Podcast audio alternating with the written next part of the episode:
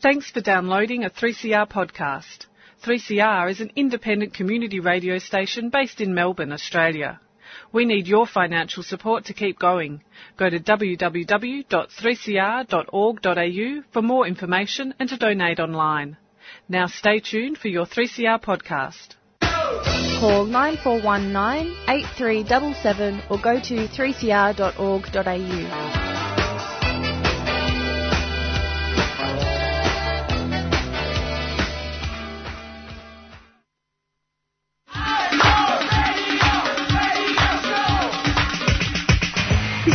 is 3CR Breakfast. Oh yeah.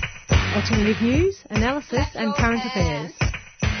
Monday to Friday, 7am till 8.30am. Only double. Clap your hands.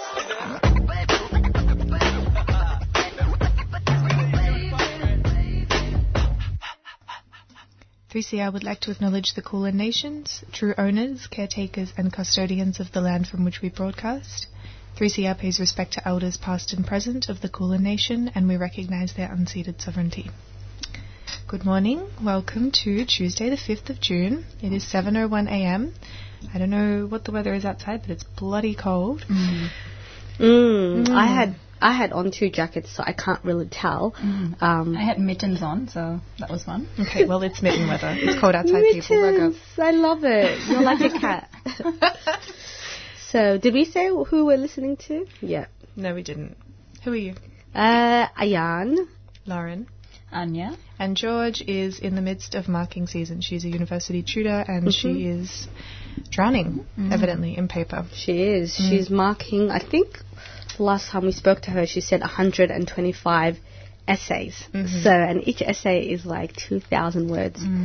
So, homegirl is out there. Yeah, Yeah, and knowing George, she actually would read through every essay. So she really would. Yeah. yeah, She's good at her job. Yeah, Yeah. she so, really George, is. we're thinking of you in this time. Honey. So, just some um, news headlines. Um, first of all, we want to um, just look at Razan al Najjar. So, on Friday, Razan al Najjar, a 20 year old Palestinian girl, was shot by the Israeli military on the Gaza Strip. She was a paramedic with the Palestinian Ministry of Health, and those on the ground said that Razan had been wearing her white emergency uniform a uniform that should have made her off limits but didn't at the time of the shooting. Earlier this year, journalist Yasser Murtaja was also killed by Israeli forces during the Gaza border protests, even though he also had on a navy blue protective vest worn by press staff. However, according to a statement by Ynet News shared on the BBC website, and I quote, the IDF, which stands for Israeli Defense Forces, does not intentionally fire at journalists. Palestinians have been holding weekly demonstrations on the Gaza Strip to protest the Gaza blockade. Last Friday marked the 10th week of the weekly demonstrations held on the border. The Gaza blockade was set up in 2007 by Egyptian and Israeli forces after Hamas won elections to, co- to control the Gaza Strip. The Israeli government claims the blockade is necessary to protect its citizens from Hamas led terrorism. The Gaza blockade controls the ground, water, and airways. It essentially dictates every facet of Palestinian life, making daily living impossible and forcing Palestinians to remain at the mercy of international aid. So we thought that was an important story to flag because um, we we are pretty much living in a time when a genocide is occurring and our leaders are pretty much either condoning it or not talking about it. And yeah, so I feel like it's the South African apartheid all over again. Um, and no one is doing anything. And I mean, people are trying, but the there's no consensus when it comes to outrage, which is disappointing. So we thought it would be important to provide that platform for the um, Palestinian uh, rebellion. Um, and we'll stay in the Middle East for a minute with some news headlines. Um, overnight, the Jordanian Prime Minister resigned from his post following a couple of days of pretty amazing, um, actually, the photos in the New York Times, pretty amazing protests. Um, protesters were demanding an end to economic austerity, and there's a few things happening there. Um, there is some, and this will probably come as a surprise to no one in this room, some Western economic intervention, um, trying to liberalise the economy. There is obviously a lot of economic pressure because Jordan takes more refugees um, than almost any other country in the Middle East, um, and also with the Syrian war, they've lost a significant trading partner. So the New York Times is reporting that, yeah, Jordan's under a lot of economic pressure. So um, we will see what happens if this resignation means anything. Um, there was a volcano erupted in Guatemala that um, killed at least 25 people and injured nearly 300 people. Lava entered people's homes, um, and the death toll is still rising. Um, two remaining large migrant camps in Paris have been cleared by police in the last couple of days, so nearly a thousand refugees and migrants have been moved on. Where to is unclear at the moment. Um, Al Jazeera interviewed a few people who had been sleeping in these camps who indicated that um, sort of anywhere would be better than here, but as it is unclear where a lot of people are going, um, and they are now subject to what's called an administrative situation review. Um, watch this space, yeah, it's a bit unclear and um, a little bit, a little bit scary, I think. Um, and I also just wanted to highlight some good news in Australia. Um, following, I'm not sure if anybody would have watched, there was a Four Corners a couple of weeks ago um, where a woman named Saxon Mullins, um, she has um, spoken out about um, her allegations of being raped um, by, I can't even, um, Luke Lazarus, I think is his name. Oh, yeah, yeah. Yeah, um, and it was a really powerful Four Corners episode, and um, and it's, I think, um, it's generated a lot of conversation about what is consent and, and what is enthusiastic consent versus body language and all of that sort of thing. Um, so the New South Wales Law Reform Commission has actually um, announced that they'll be holding a review into consent law. Into what the definition of consent is, into how it's interpreted in the courts, into how it's interpreted in practice, um, and they've headed up a justice, um, a feminist judge in New South Wales to head the review. So um, we'll hopefully be bringing you updates about that because I think this is a really important topic to keep an eye on. Yes, yes. Consider, especially with, especially in light of what um, Homegirl said as well about consent. Um, the Australian feminist, one of the vanguards of Germaine Greer. Yeah, well, that's right. well, yeah. In the last week, talking about how, um, I mean, one of the direct quotes from her article, I think, in The Guardian was that rape is just bad sex, which is um, completely offensive and mm. dangerous and really damaging. Yeah, and so mm. so that's it. That's this discussion about mm. what do people consider consent, and then maybe we need to be clearer legally so that people can stop having these I didn't know moments. Um, Anyway, so watch this space, and I think we're going to hear a bit of Um, yeah, I think I think we'll be hearing Solange because over the weekend Solange had a concert in Sydney, and we were just discussing it before off air, and we were saying how a lot of people from Melbourne left, like well, a lot of people from Melbourne went to Sydney just to see Solange, and I was saying that even though I like her music, um, my ass is not traveling that far for no Solange. not for me, not for me. But everybody was there, and Melbourne was there, though. the whole of Melbourne was there, and I just want to give a shout out to all my friends who had Solange sing for them. Not only did she sing for them, but they had her in a little circle, and she was singing "Fubu," which is "For Us by Us," like a really pro-black song, and they got their life, and they had an amazing time. So shout out to all my friends if you're listening, and you better be listening. Mm-hmm. Solange love you, loves you, and yeah, And if you're listening, Solange, if you're listening, Solange, Obviously, we love you too. yeah. please come in anytime.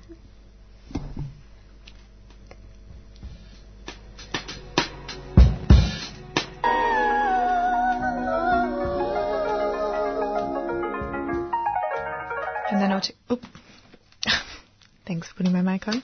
That was Solange with Cranes in the Sky. Beautiful way to start your morning. Hi, I'm Maurice, And I'm Mario. and we're Chronically Chronically, Chilled. Chilled. a program that aims to provide a platform to those living with chronic and invisible illness, as well as exploring topics that impact on our daily lives. Listen to Chronically Chilled the first Wednesday of every month at 6 p.m.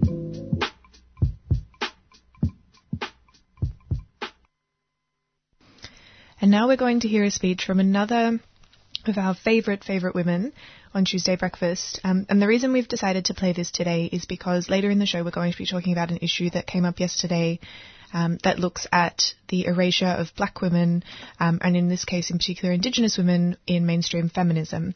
And so, what Tuesday Breakfast always tries to do is be intersectional in our feminism. And Angela Davis is one of the most, I think, the most compelling speakers on this topic, um, and she will really be able to give a great overview of what intersectionality looks like and what it means and why it's so important. Um, so, hear it from the marvelous woman herself. And perhaps let me move on to say that, um, you know, the mainstream feminist movement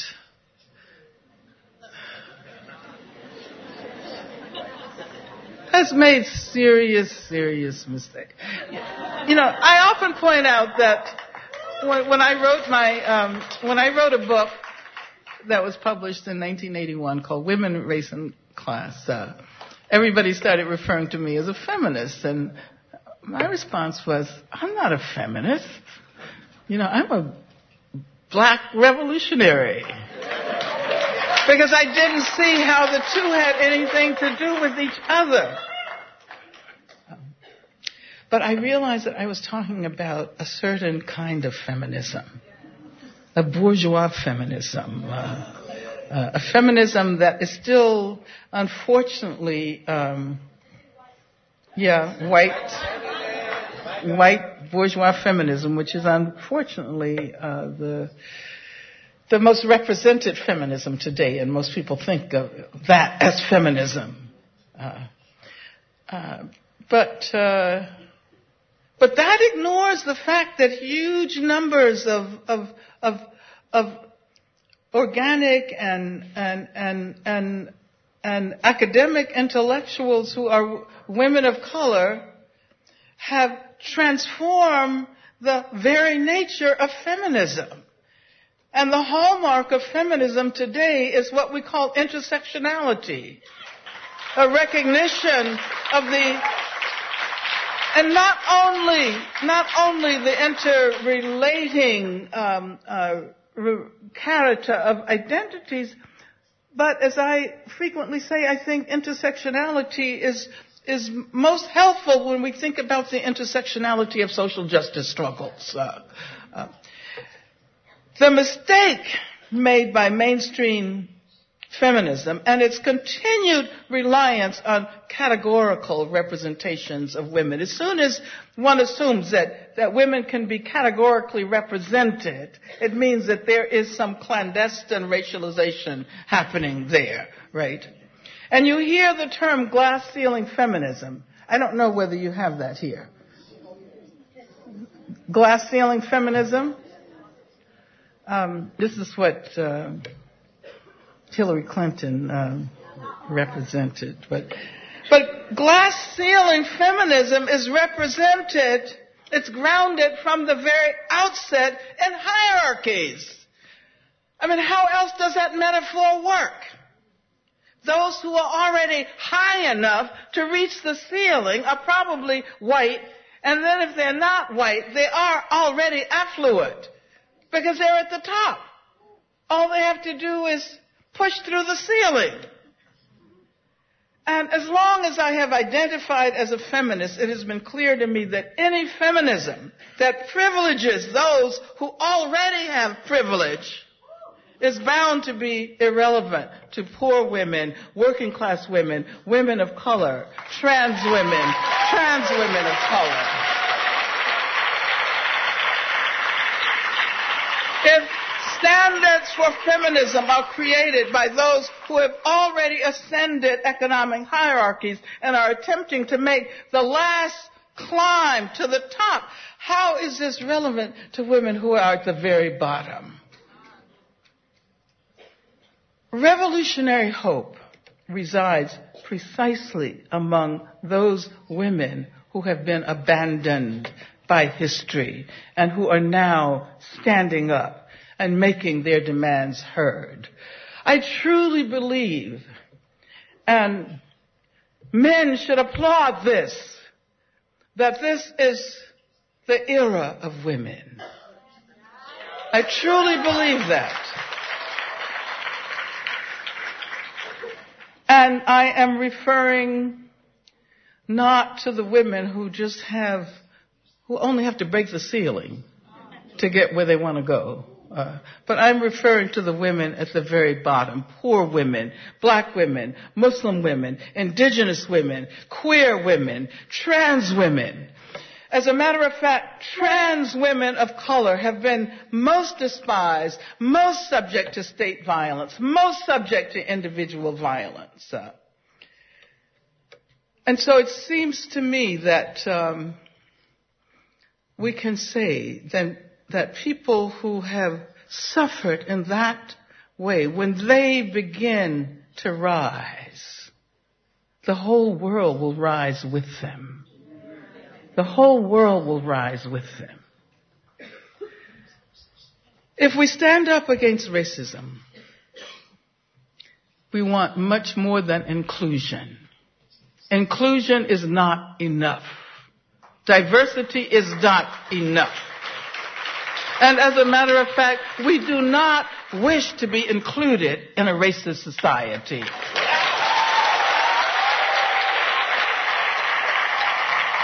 If we say, if we say no to hetero patriarchy, then we do not want to be assimilated into a misogynist and heteropatriarchal society.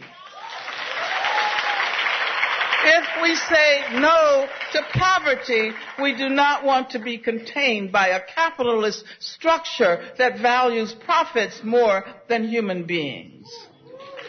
If we recognize that those who wanted to solve the problem of slavery by creating more humane forms of slavery were employing the logic of racism. We say that those who call for police reform and prison reform while retaining the racist structures as they pretend to address the problems of racism, that they are absolutely wrong. And this is why we say no to carceral feminism and yes to abolition feminism. Yes to abolition feminism. And so I want to conclude by suggesting that our notion of revolution, our notions of revolution, need to be far more capacious than they have been in the past. Certainly we need to dispose of what has become an unmanageable system of global capitalism that permits the eight richest billionaires in the world to control as much wealth as the poorest half half of the population. That is absolutely obscene.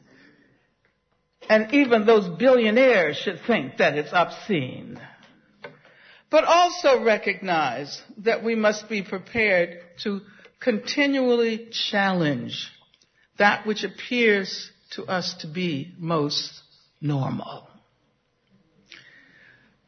Revolution upsets normative processes, class-based, gender-based, race-based, sexuality-based, ability-based, and I'm just beginning the list.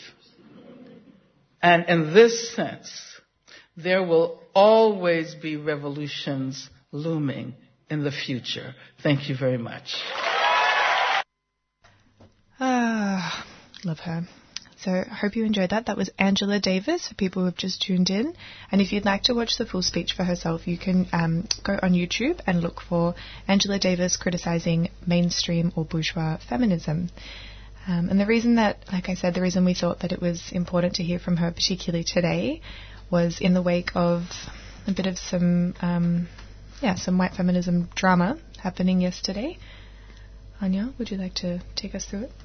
Um, so the way I understand it, and jump in if I'm if I'm not wrong, um, this publication called Meanjin, Meanjin, which is um, an ab- Aboriginal word. Um, it's a place that we know as Brisbane. hmm Um, they published an article about the Me Too movement, which was written by Clementine Ford and Anna Spargo, right? Yeah. And they, well, they messed up the, the cover, cover page, um, by sort of erasing the word Meanjin to say Me Too. Um, and it was done in a, in a red sort of scribble and just I'm not sure if I'm explaining it well, but if you go on Twitter or just Google it, I'm sure it'll come up.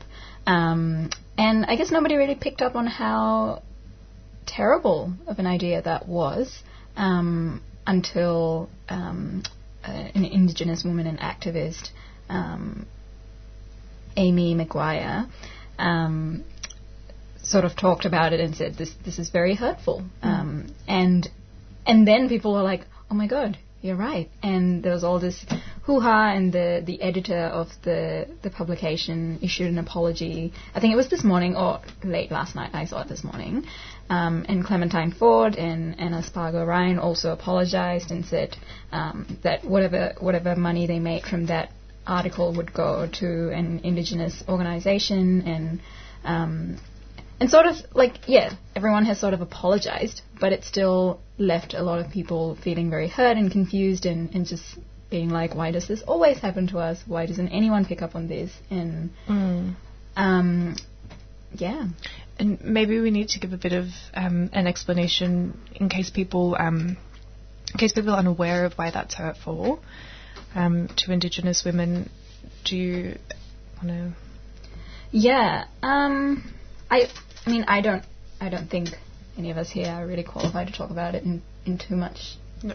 um, detail, obviously, but I think um, the erasure of an indigenous word, um, firstly, is is terrible, but also to do it in that in that color and to sort of then use a, a largely um, I mean, Me Too isn't isn't a white movement at all. It was started by a black woman about a decade ago, but it's sort of become a white feminist um, movement, and to sort of use that on top um, of this um, of this word, it's just it's It's like symbolic of white feminism stamping out or excluding women of color, and particularly Indigenous women. Yeah, from- and that nobody picked up on it. Also Mm. talks about how the editorial team or the publishing team probably doesn't have, you know, indigenous voices. They don't. Jonathan Green said this morning that he wants to um, hire you know, more diverse. Mm. Mm. Did did sorry, I sort of blanked out. But did they apologise? They did. Yeah, so they did. Jonathan Green, who's a, um, I'm sure most listeners will know, he's a journalist and he's been the editor of Meanjin for a long time. Um, he issued an apology this morning. It was his editorial decision to run with that cover, um, and Clementine Ford and Anna Spargo Ryan saw it before it went to press, but after he'd already made the decision. So I guess there was an opportunity for them to recognise that it was problematic and say Mm. something, but they didn't. Um, but Jonathan has taken responsibility for it. Mm. Um, and look, there's been a lot of really interesting conversations, and particularly between him and Amy McQuire, um, about, and this comes back to what we were just talking about off air, is at what point um, are you expecting that somebody should know something and, um, you know, and writing them off for not knowing it, Mm. or uh, like how much space do we give people to learn about things or to make mistakes that are Mm. potentially really hurtful to other people? Mm. Mm. Yeah. Um, yeah. I think a lot of a lot of people on Twitter have um, have sort of said, okay, well, they've learned from this. Um, Mm. Yeah, at the expense of so much hurt and confusion. I mean, I don't know. Like when I first saw the picture, I thought it was um, it was a joke or someone was trying to be funny or you know, it was just so bizarre and jarring. I thought this couldn't possibly be real. Yeah. Um, and you know, it's it's supposed to be um, a publication that you know vo- centers Indigenous voices. The, the article was written by these so-called intersectional feminists who really care about race and class and structure. How did nobody pick up on it? it? Is just Mm. it's incredible to me. Mm. Um, and I'm not. I don't think I am. You know, I, I'm not a writer. Like, it just does not. Maybe because I'm a woman of color, I pick up on these things. Maybe. Mm. It just seemed so clear cut. It wasn't one of those, oh, I can see why they would have thought that. It just seems so obviously problematic Mm. that I don't know why people who claim to be allies didn't pick up on that, right? And I, I like what you said, and also Djed Press, the D J E D Press, who are on Twitter. Um, they're a publication which features which features articles by um, writers of color, but they made a good point on Twitter because they said that this could have been avoided had they hired people of Mm. color on their staff. Like that, and you and I, um, Anya, were also talking about the Dove soap Mm. ad. Can you tell us about how that ad went down? Yeah, I think um, the ad was something like this black person uses the Dove um, soap or shampoo or whatever, and then becomes white, basically. um, and it it went on TV. People, I mean, it went through all these stages of production, and people thought, yeah, that's fine. That's that's not a problem at all. And Mm. it and it was aired, and then they were like, right, we see why that's bad.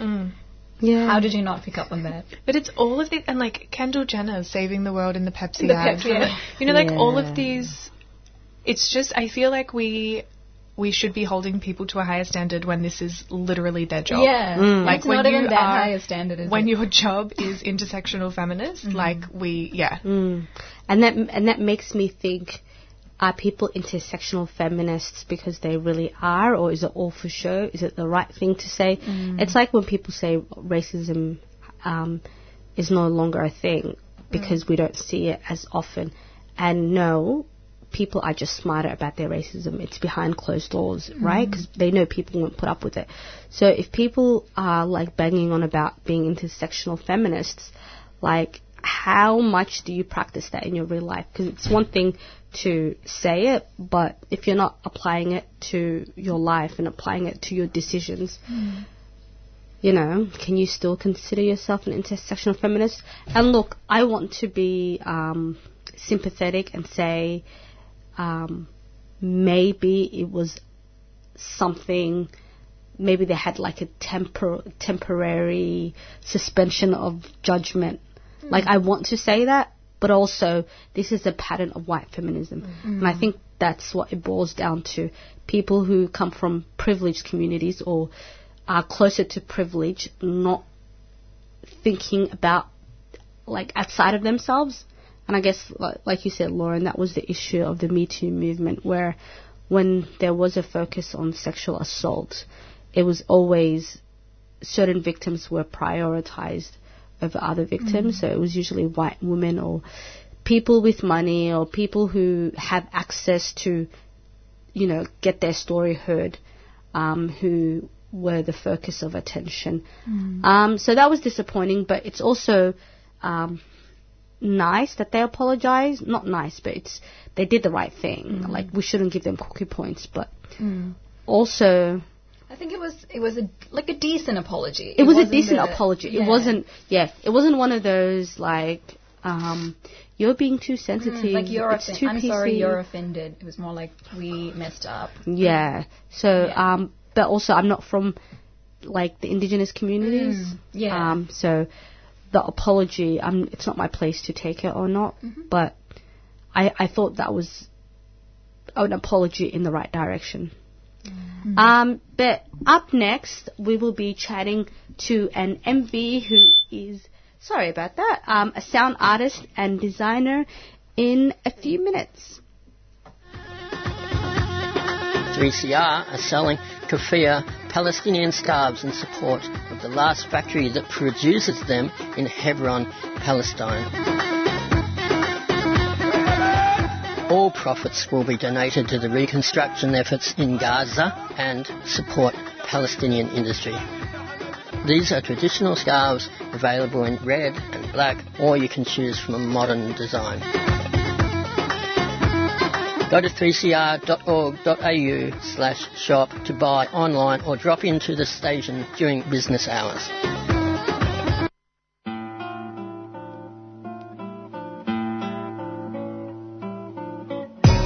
genocide here is a lot more sneaky than it is in Rwanda or other places around the world. It's one thing white fellas learnt in the last 200 years to be very sneaky about their genocide. You look at the 38 nations that were here before white settlement, and then you count up the numbers that are still surviving, still out there doing their business on their country. Well, there's only 25 left, so what happened to the other 13? Let's talk about the Black GST. Genocide to be stopped, sovereignty acknowledged, and treaties made. Tune in to Fire First every Wednesday from 11am till.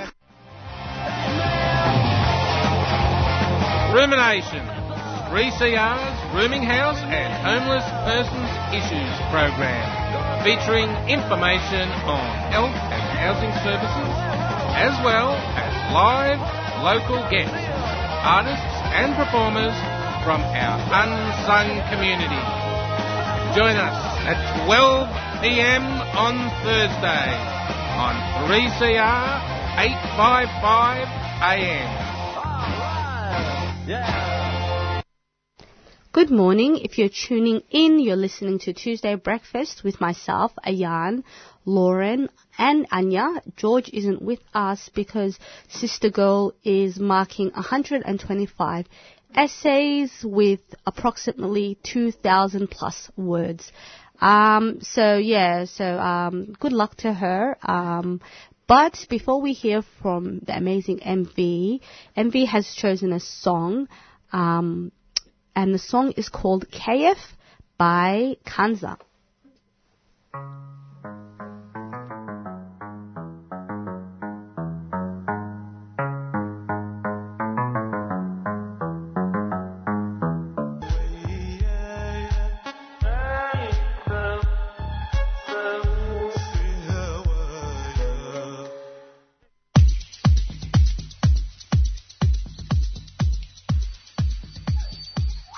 Guatemala. I'm Black Betty, and you can join me for Black Noise Radio each Thursday from 2 to 3 p.m. Join me each week as I serve you up a deadly fine offering of all things black as we explore Black Australia and everything fabulous it has on the offer. We'll check out and see what's making black news locally and from right around Australia. And we'll explore all things Aboriginal and Torres Strait Islander and the deadly solid culture and people with a look at community news, views, music, culture, and the arts. Hope you can join me for Black Noise Radio featuring black news, views, current affairs, music, culture, and the arts from an Aboriginal woman's perspective. That's me, Black Betty. I'll see you Thursdays at 2.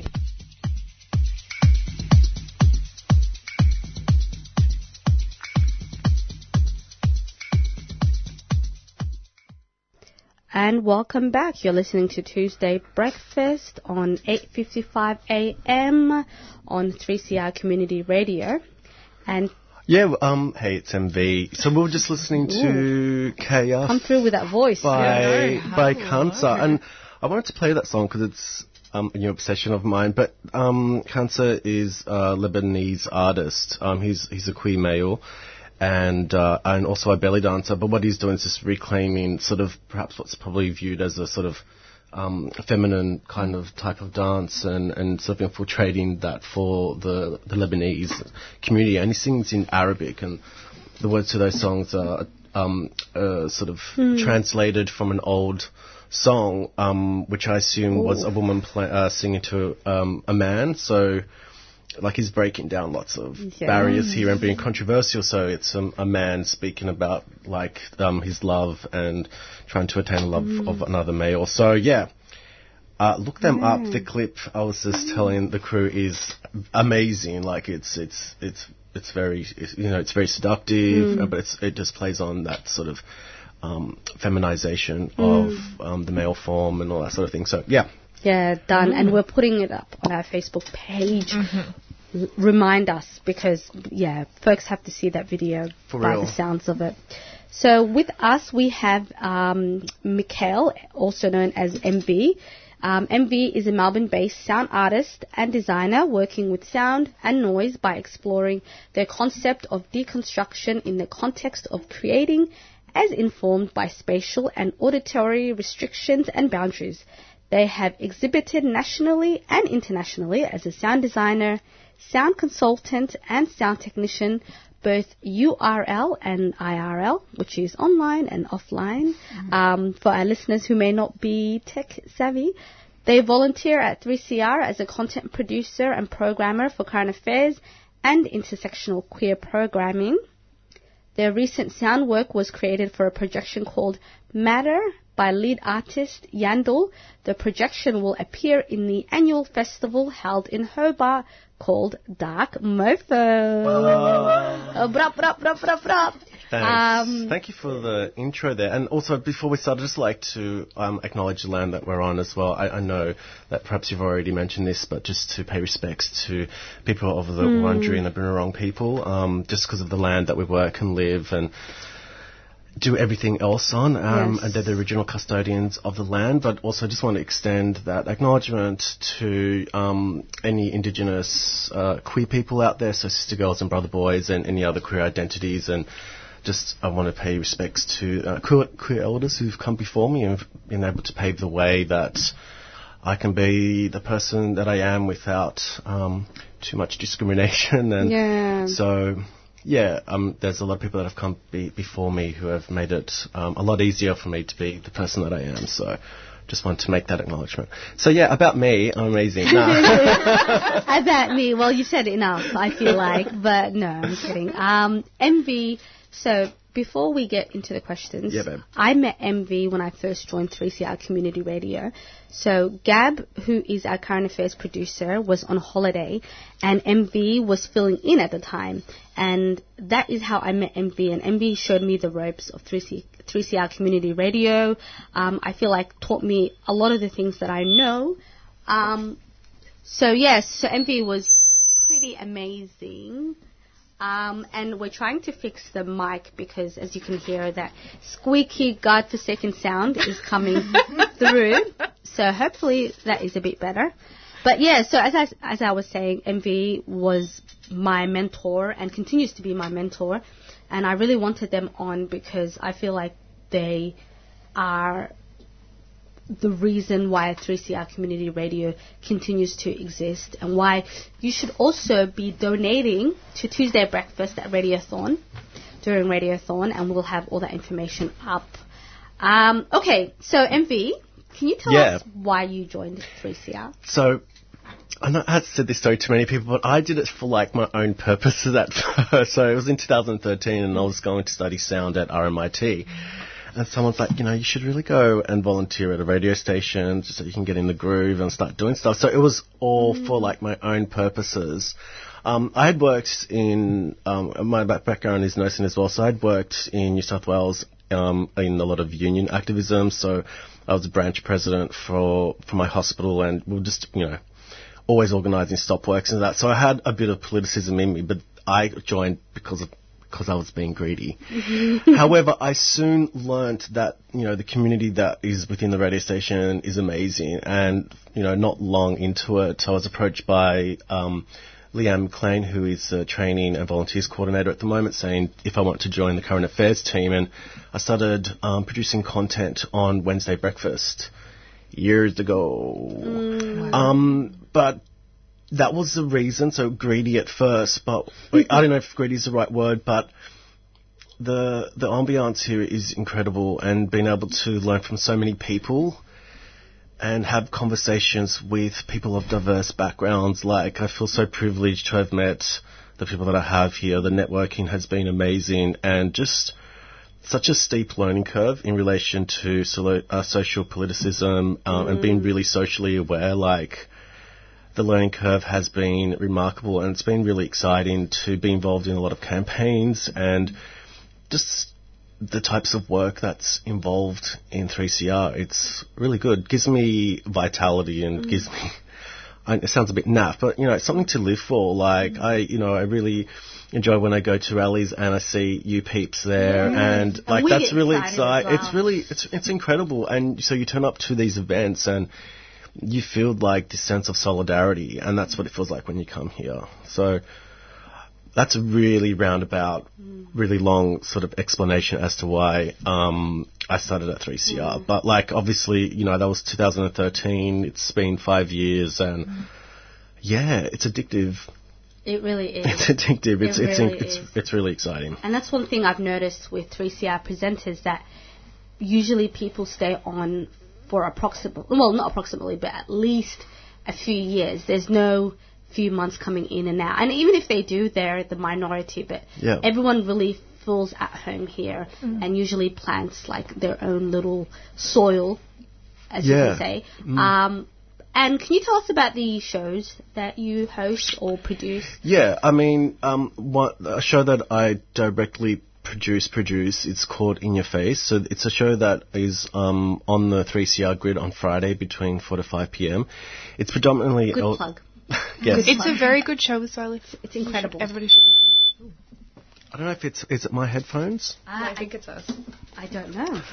Um, if you're not awake, you're awake now. Um, it's predominantly um, a show that deals with um, LGBTQIA plus and um, feminist issues. Um, obviously, with you know feminism and and queer, uh, queerdom, there's such a intersection there anyway. So. Um, it's been touted as one of the longest running queer shows in Australia. I've been told. So I think it's up to, and maybe Gab, if, if you're around, um, it's either 20 or 25 years was just celebrated a couple of weeks ago of the program airing here at 3CR. So that's, that's pretty major.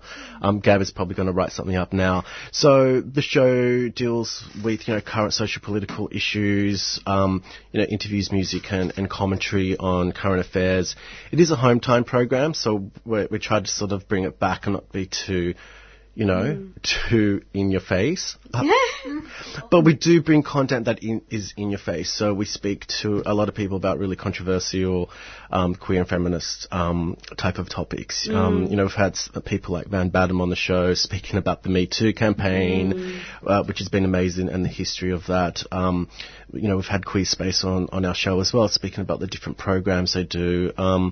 You know, especially with the U equals U sort of uh, undetectable equals undetectable. We've spoken a lot about HIV transmission and what that means, and it's really exciting. And it's exciting for me because you know I get to speak to uh, a lot of people that are doing activism, but a lot of um, queer musician and artists that I know within my own networks and, and community um, come onto the show to speak about the amazing music they're making, which does you know push a lot of boundaries as well. So that's that. I, I feel like I've you know s- spoken a lot there, and then I hang out with the current affairs um, programming for breakfast, Yes. as you said. Um, And that men- was my next question, I guess. Oh, cool. Yeah, let's go, yeah. Mentoring. How does that Yeah. look like? What is what is the mentoring thingy involved? When people ask me, I say that I'm I'm a producer and content support person, which you know that role has sort of evolved since when I started um, here at 3CR. So initially, I felt like I was a lot more hands-on and um, hear a lot more than than than I am now because I feel like um, the teams have evolved so well and have become such a entity unto themselves that you just don't really need me. So I'm just really background fodder at the moment, which is awesome because that was always the plan to to help build up um, the teams here and see how you would progress. Um, and it's been incredible. It's you know. Um, I mean, Tuesday Breakfast has, done some amazing work this year with your Me Too panel that was a few weeks ago, and the incredible show that Tuesday Breakfast did for International Women's Day with uh, an, a diverse um, panel of people as well. So it's like the shows are doing so well, and it's it sort of was born of uh, when when I did Gab's job, and then I felt such an affinity to the teams that I said to Gab, "Hey, um, I don't want to leave these people. Can can I still be involved?" And therefore, this um, job title was created, um, and to, to to keep me continuing working with current affairs because. It, we're in such a, a crazy climate uh, climate now within the Mm. global social political sort of arena with the, the types of news that is out there that is is can I say crap on there? I just said it, which Yeah. is you know is unthinkable. Some of the things that you hear out there. So it's really nice that we as a team, current affairs team, can provide really good commentary that is alternative to what we hear out there. Yeah, absolutely. And Hmm. I think you're also downplaying your mentoring as well because you still continue to mentor us, even though you may not know it. When we do come to you for advice, or when we even want to like run ideas by you, and your contact list is incredible. Like MV pretty much knows everybody. So whenever we need um, so when we have a topic and we don't know who to interview, we'll just email um, MV or text them and be like, "Hey, we want to do this. Who do you think?" And MV will be like, "Da-da-da-da," gives gives us a long list of people um, to interview. so um, Thanks, Ayan. That's nice. yeah, so MV is is is incredible. I, and I want to say that's only possible because of being here, though. Like, you know, within uh, you know being here for five years, it's only possible knowing all these incredible like activists and um, really socially aware people from working here. Um, from working here, I mean that's what it is Mm. um, at 3CR. So it's it's a, it's a privilege. Um, it's a privilege to work with you all, but it's a privilege to be in, in this building and work with these um, incredible staff here. Yeah. Um, as we mentioned in the bio, you're not only a producer and presenter, but you're also a sound engineer. Yeah. Um, what does a sound engineer do, and how do they tell stories? Yeah, I mean, like the sound engineer, like my, my version of sound engineer. I, I consider myself a sound engineer, but also a sound artist. So my sort of stuff is about telling narratives, and as you read Mm. from the bio, I, I sort of work on this concept of deconstruction. So I like to get lots of sounds and then manipulate them and kind of break them down and then put them together again and make my commentaries. Um, my sound doesn't have any beats, so you can't dance to it like Mm. um, Khansa. Um, but it's more about telling um, narratives. One of the first works I did was um, with my then partner O. Um, they were going they were going through their gender affirmation transition.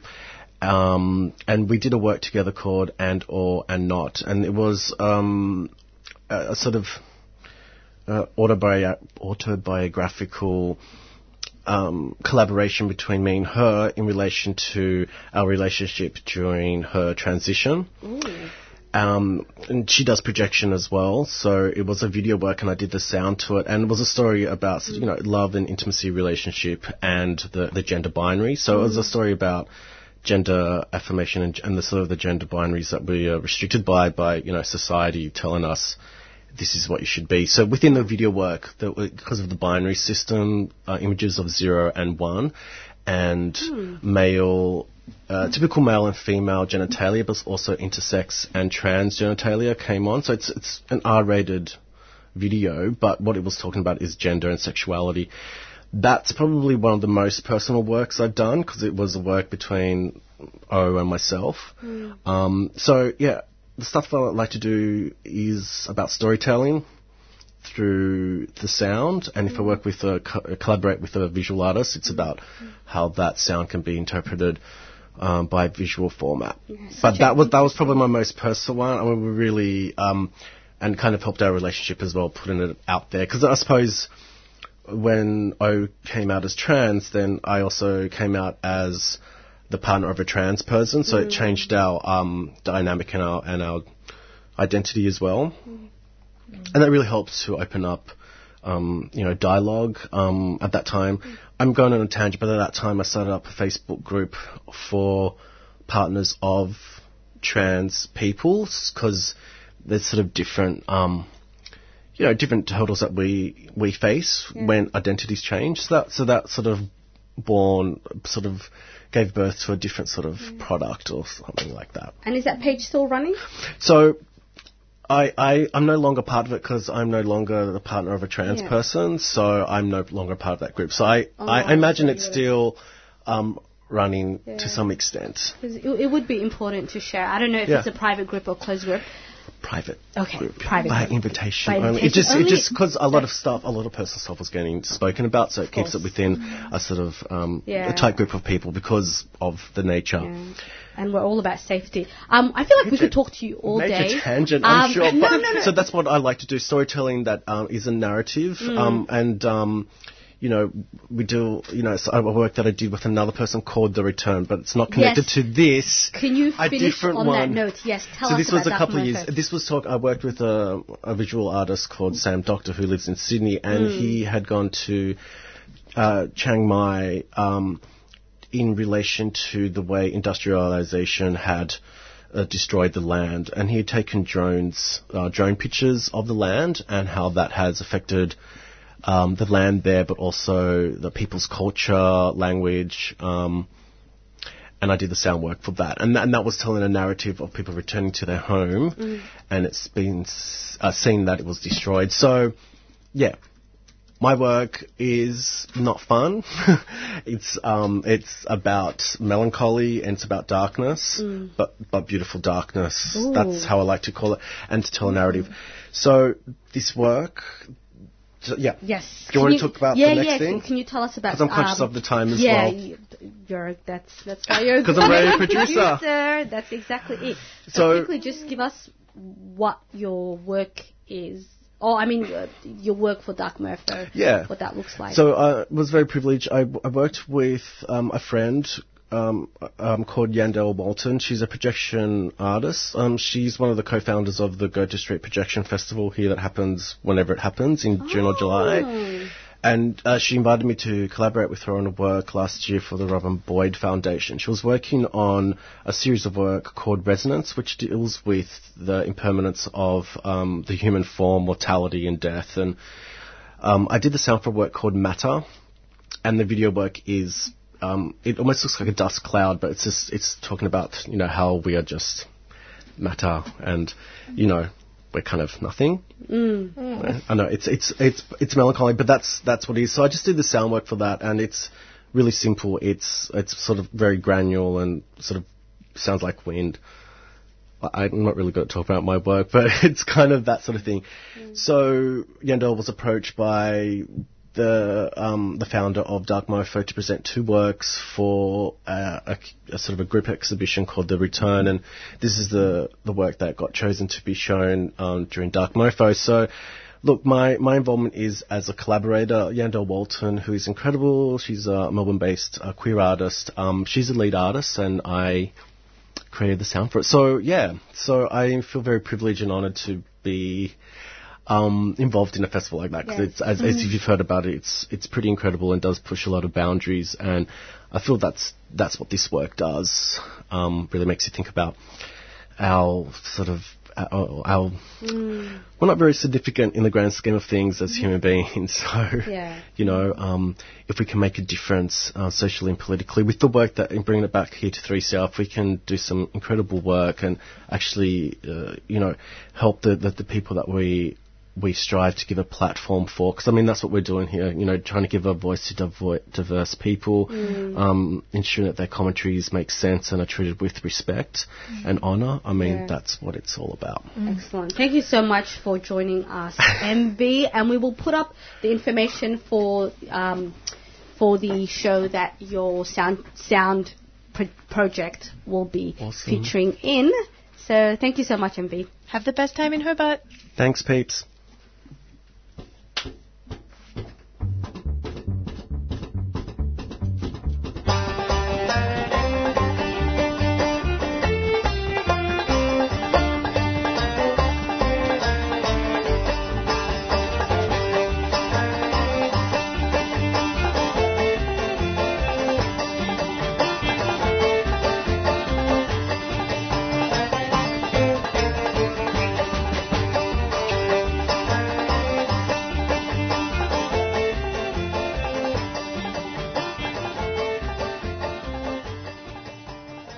You're listening to Tuesday Breakfast on 3CR with Ayan, Lauren, and myself, Anya.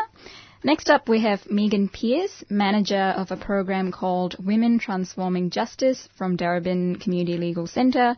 She's going to talk to us about a very topical issue, which is the government's recent proposal for mandatory sentences for people who injure emergency workers. Thank you for joining us, Megan.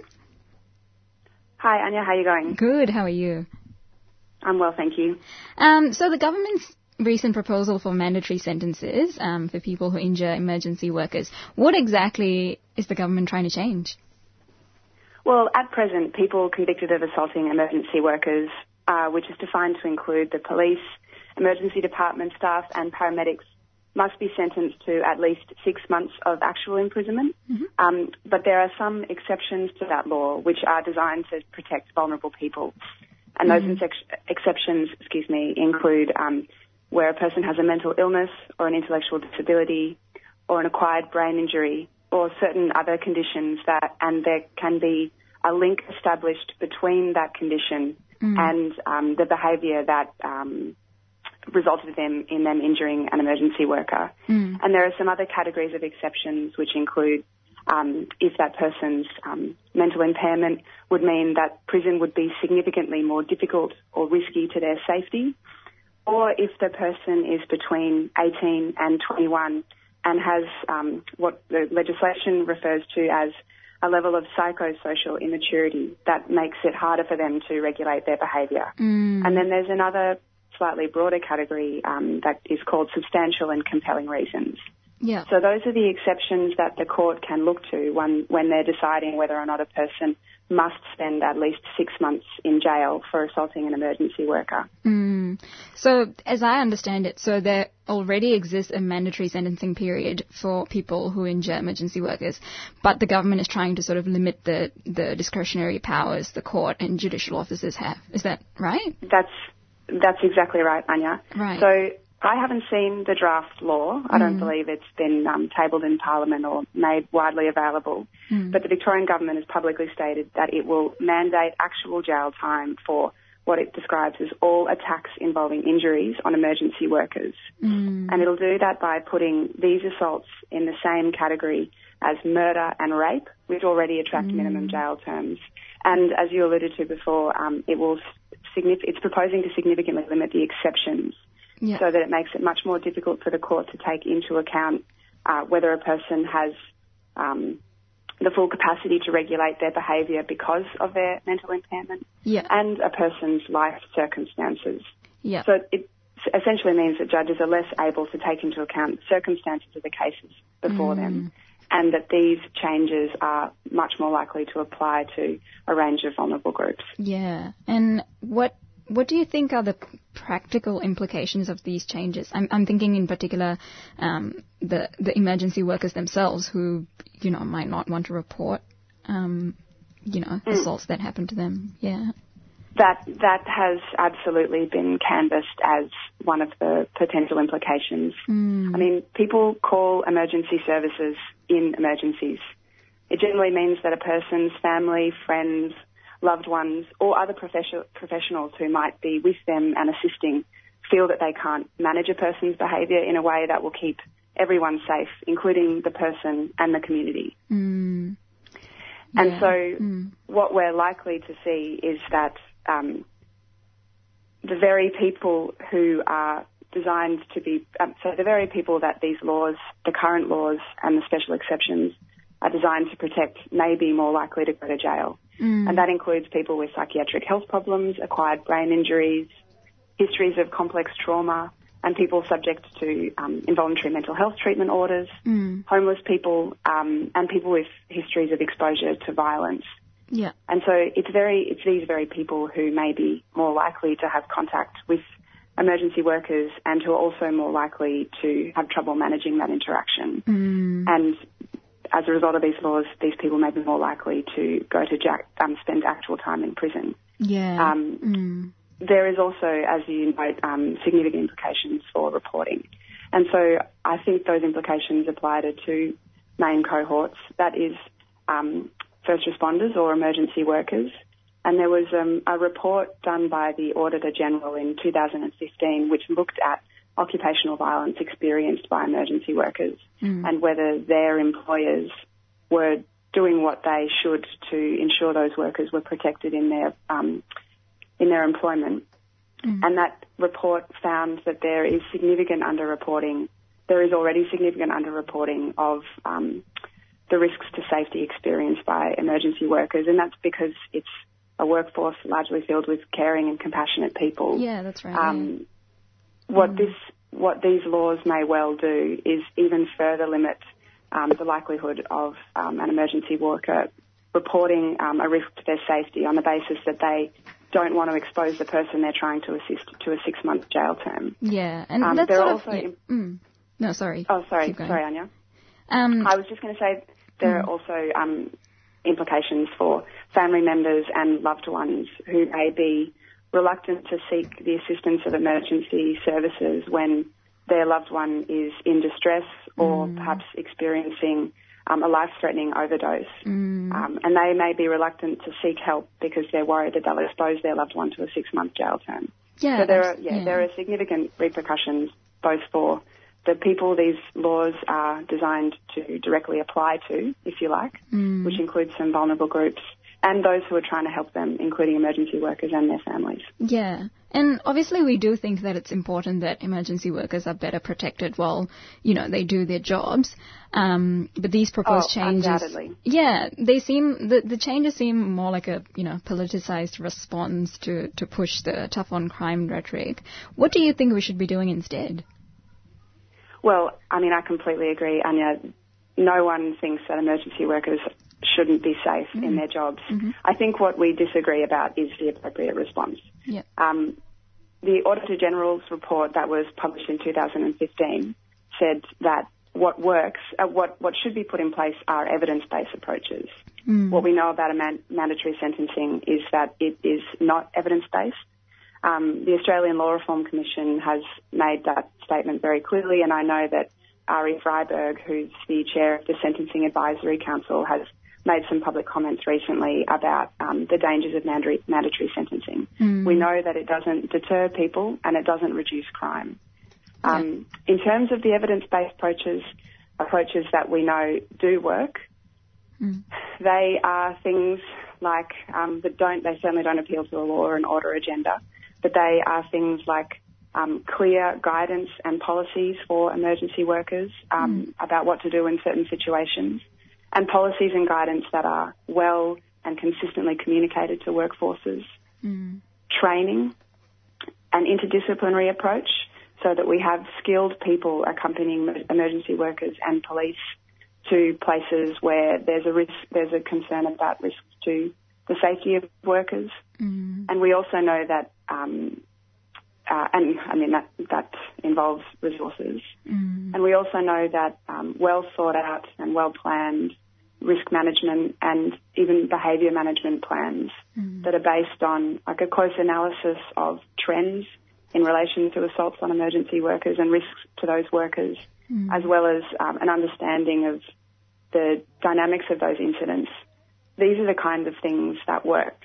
Um, and just going back to the reporting issue, if these laws have the effect um, that people are concerned they will, which is that it'll reduce reporting by emergency workers of risks to their safety and um, threats to their safety, then that'll also limit our ability to understand what works in terms of responding to people. Mm, that's right. Yeah.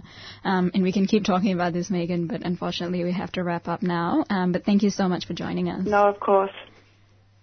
Um, that was Megan Pierce from Darebin CLC talking about the government's recent proposal for mandatory sentences for people who injure emergency workers. You can read more about this and sign the online petition on the Federation of CLC's website, www.fclc.org.au.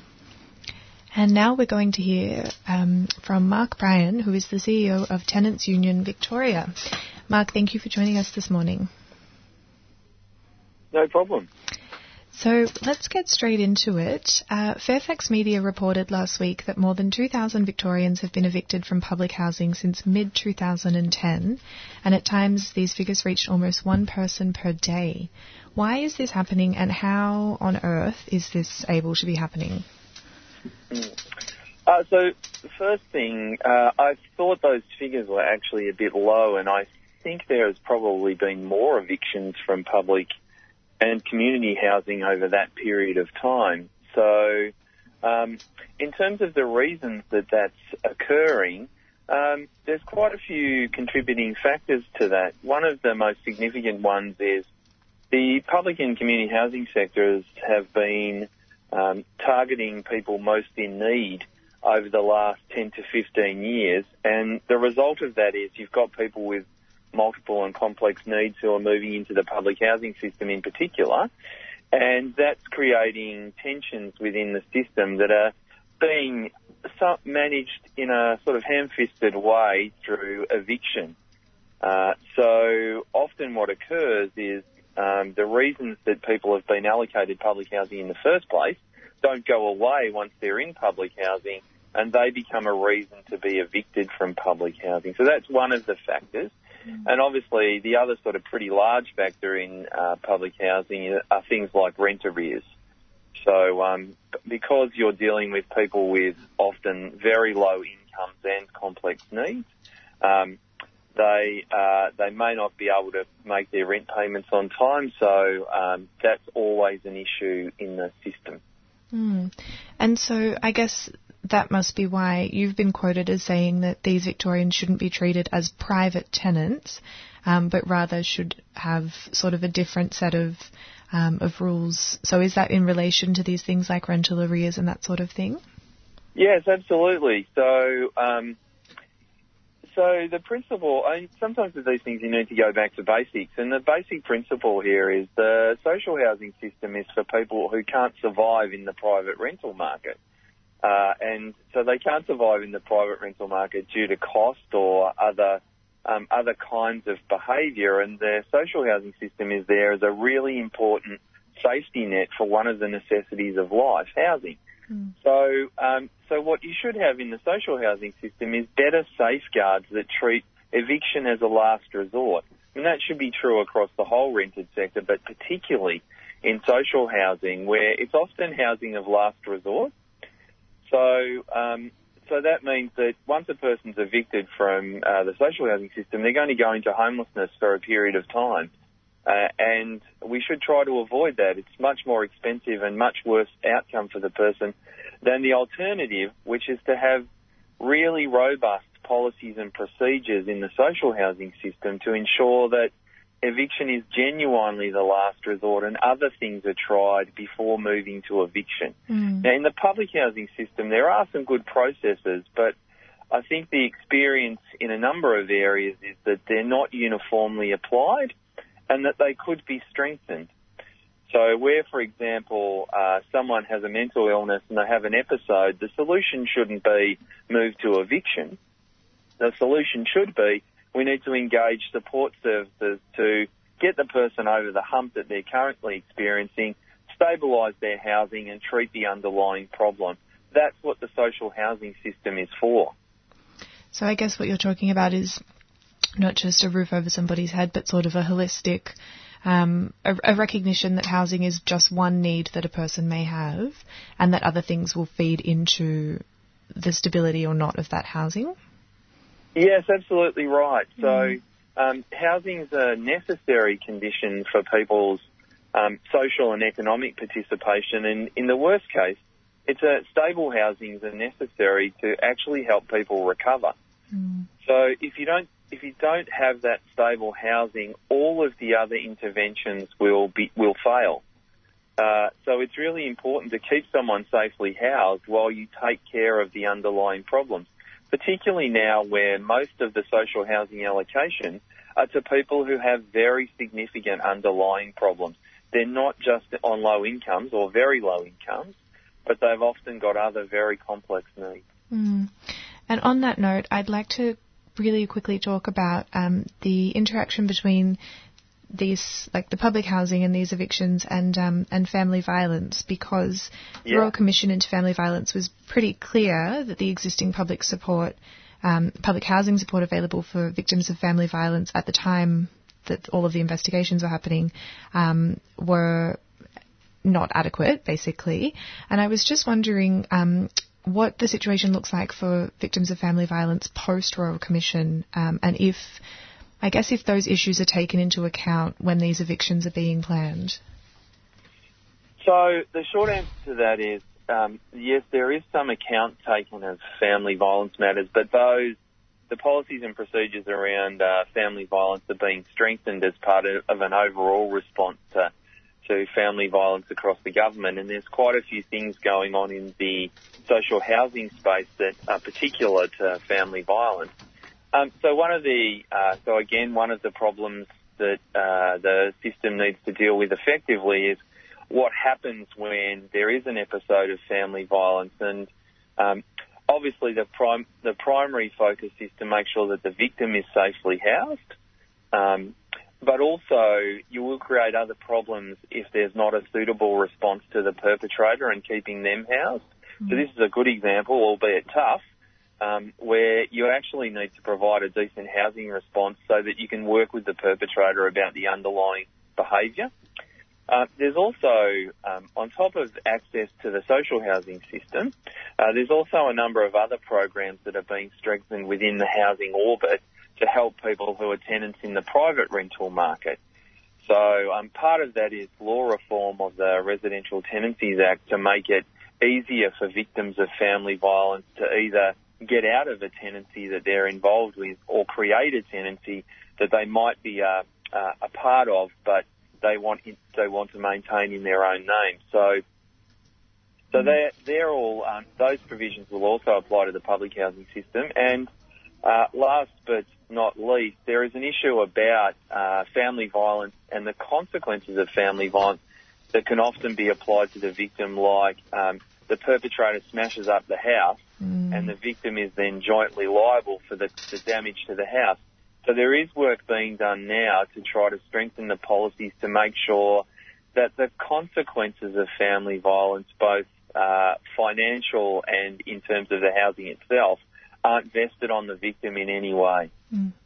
Fantastic. Thank you so much for that, Mark. It was really important, um, and we appreciate your time this morning. That was Mark O'Brien from the Tenants Union of Victoria. And if you want more information or you need help with any of these sorts of issues, please give the Tenants Union a call on 94162577 or you can go to www.tuv.org.au.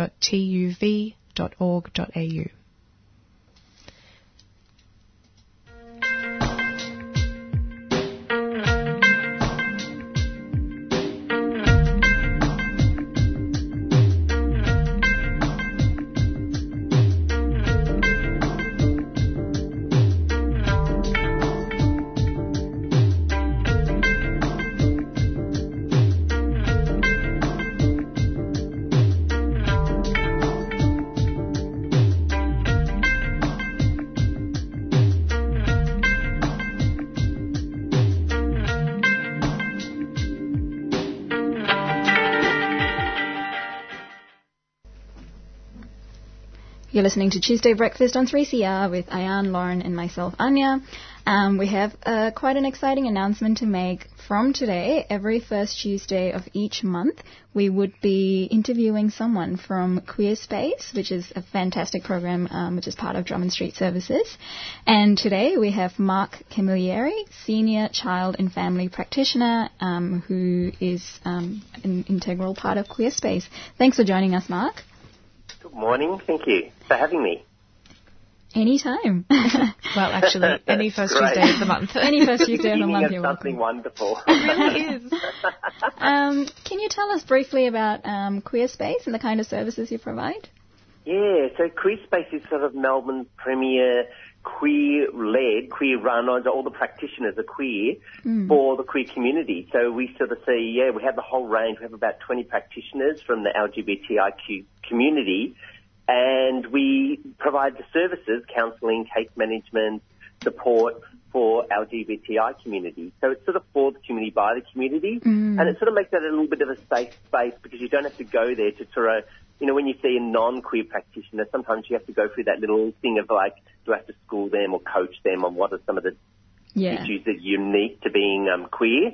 Mm. Um, so it just takes away all that little, uh, the, the, the little bit of like having to explain what it's like to, you know, go through stigma discrimination, be a minority, some of the difficulty, unique difficulties that we face as a community. Mm. And the other good thing about it is um, that uh, because we have that lived experience, Mm. um, it sort of, you know, it can start, uh, it can start um, a, a different type of rapport, a different type of relationship building that you might not have with a non-queer practitioner. Mm. You don't have to explain yourself from the beginning to be able to. No, no, Yeah. that's right. And you know, because uh, you know, it sort of creates this sort of a, a dynamic that sort of because as queer practitioners as well, we all sort of work quite closely together. Mm. So um, yeah, so it sort of makes this sort of a, particularly um, in the area of trans and gender diverse. You know, like almost Mm. half our practitioners come from that trans or gender diverse spectrum. Mm. So you know, there's not a lot of trans and gender diverse practitioners out there. Mm. So, and particularly for, for people that are trans and gender, you know, they have extra barriers as part of that LGBTI spectrum that um, you know, that can be um, mitigated by having someone who comes from that background. Yeah, absolutely. Um, and Mark, you you're involved in a program called Q Health. Um, can you tell us more about that?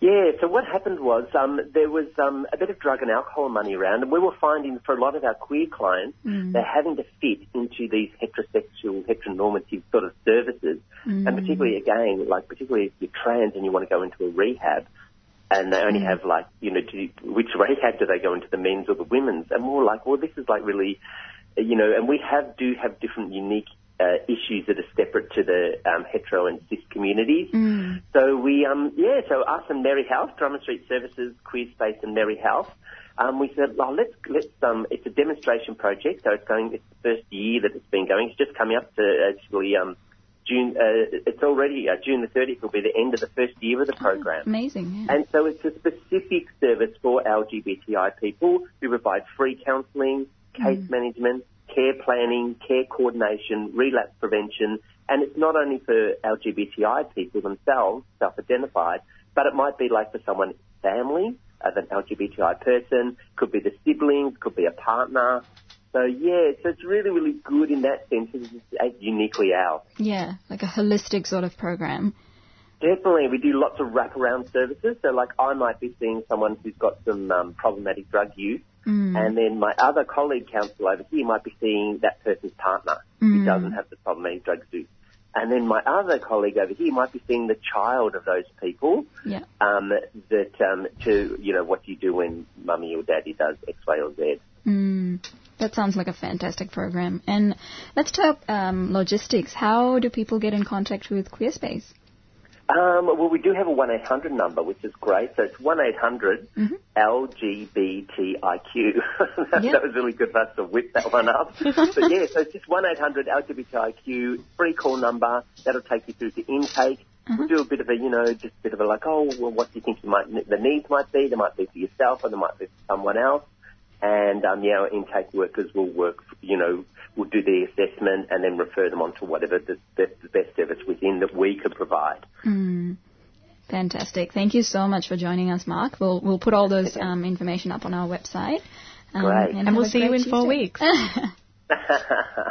Excellent. That was Mark Camilleri, Senior Child and Family Practitioner at Queerspace at Drummond Street Services. You can give them a call at 1-800 LGBTIQ.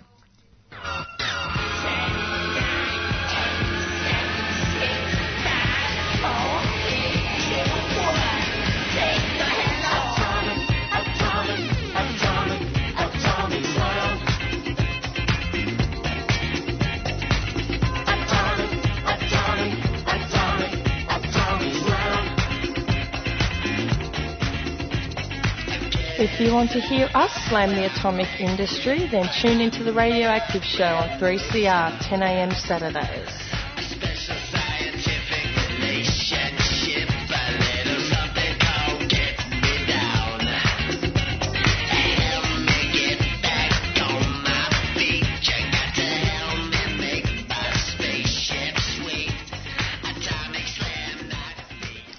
Welcome back to the last few minutes of Tuesday Breakfast on this beautiful freezing Tuesday, the 5th of June. You're with myself, Lauren, Anya, and Ayan. Um, and we are grateful to have a few minutes just to talk to you about the very exciting Radiothon, which is coming next week. Yes. Jump in. Match my level of enthusiasm. Come on, guys. um, yeah. Uh, so we would love it if you could contact us on um, Facebook, um, Twitter, Instagram, whatever. all of our handles, and um, just let us know if you want to come on air Mm. and um, talk about your love for Tuesday Breakfast, or talk Mm. about your love for community radio, and also perhaps donate to our Give Now page, which is um, published on our 3CR Facebook page as well. Yep. So call in, you know, if you want to give shout outs to whomever, um, that would be gre- greatly appreciated. But starting from next week, we're concentrating on, you know, um, uh, raising money for Radiothon because it's really Mhm. important. And I think, have we discussed where the money goes? I don't think we have. No. Yeah. So everything that we do here it's through subscriber donations and um, becoming a subscriber and also da- donating during Radiothon and also donating any other Mm. time of the year. So that money pays for the equipment, it pays for um, pays for a lot of things. Everything that Keeps makes the lights on. Keeps the lights on, Yeah. like literally. Yeah, Keeps literally. on. and Actually, yeah. 3CR runs, I think there's, there's what, five or six paid staff, two of whom are part-time. If I've got this wrong, correct me.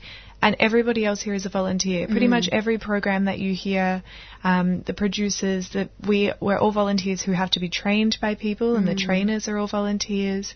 It's a labour of love, really. It is, and you know, I think it's such an important. Um, it's an important service, and especially I'm so proud of the work that we've done in the Mm. last, you know, the nine months that I've been here.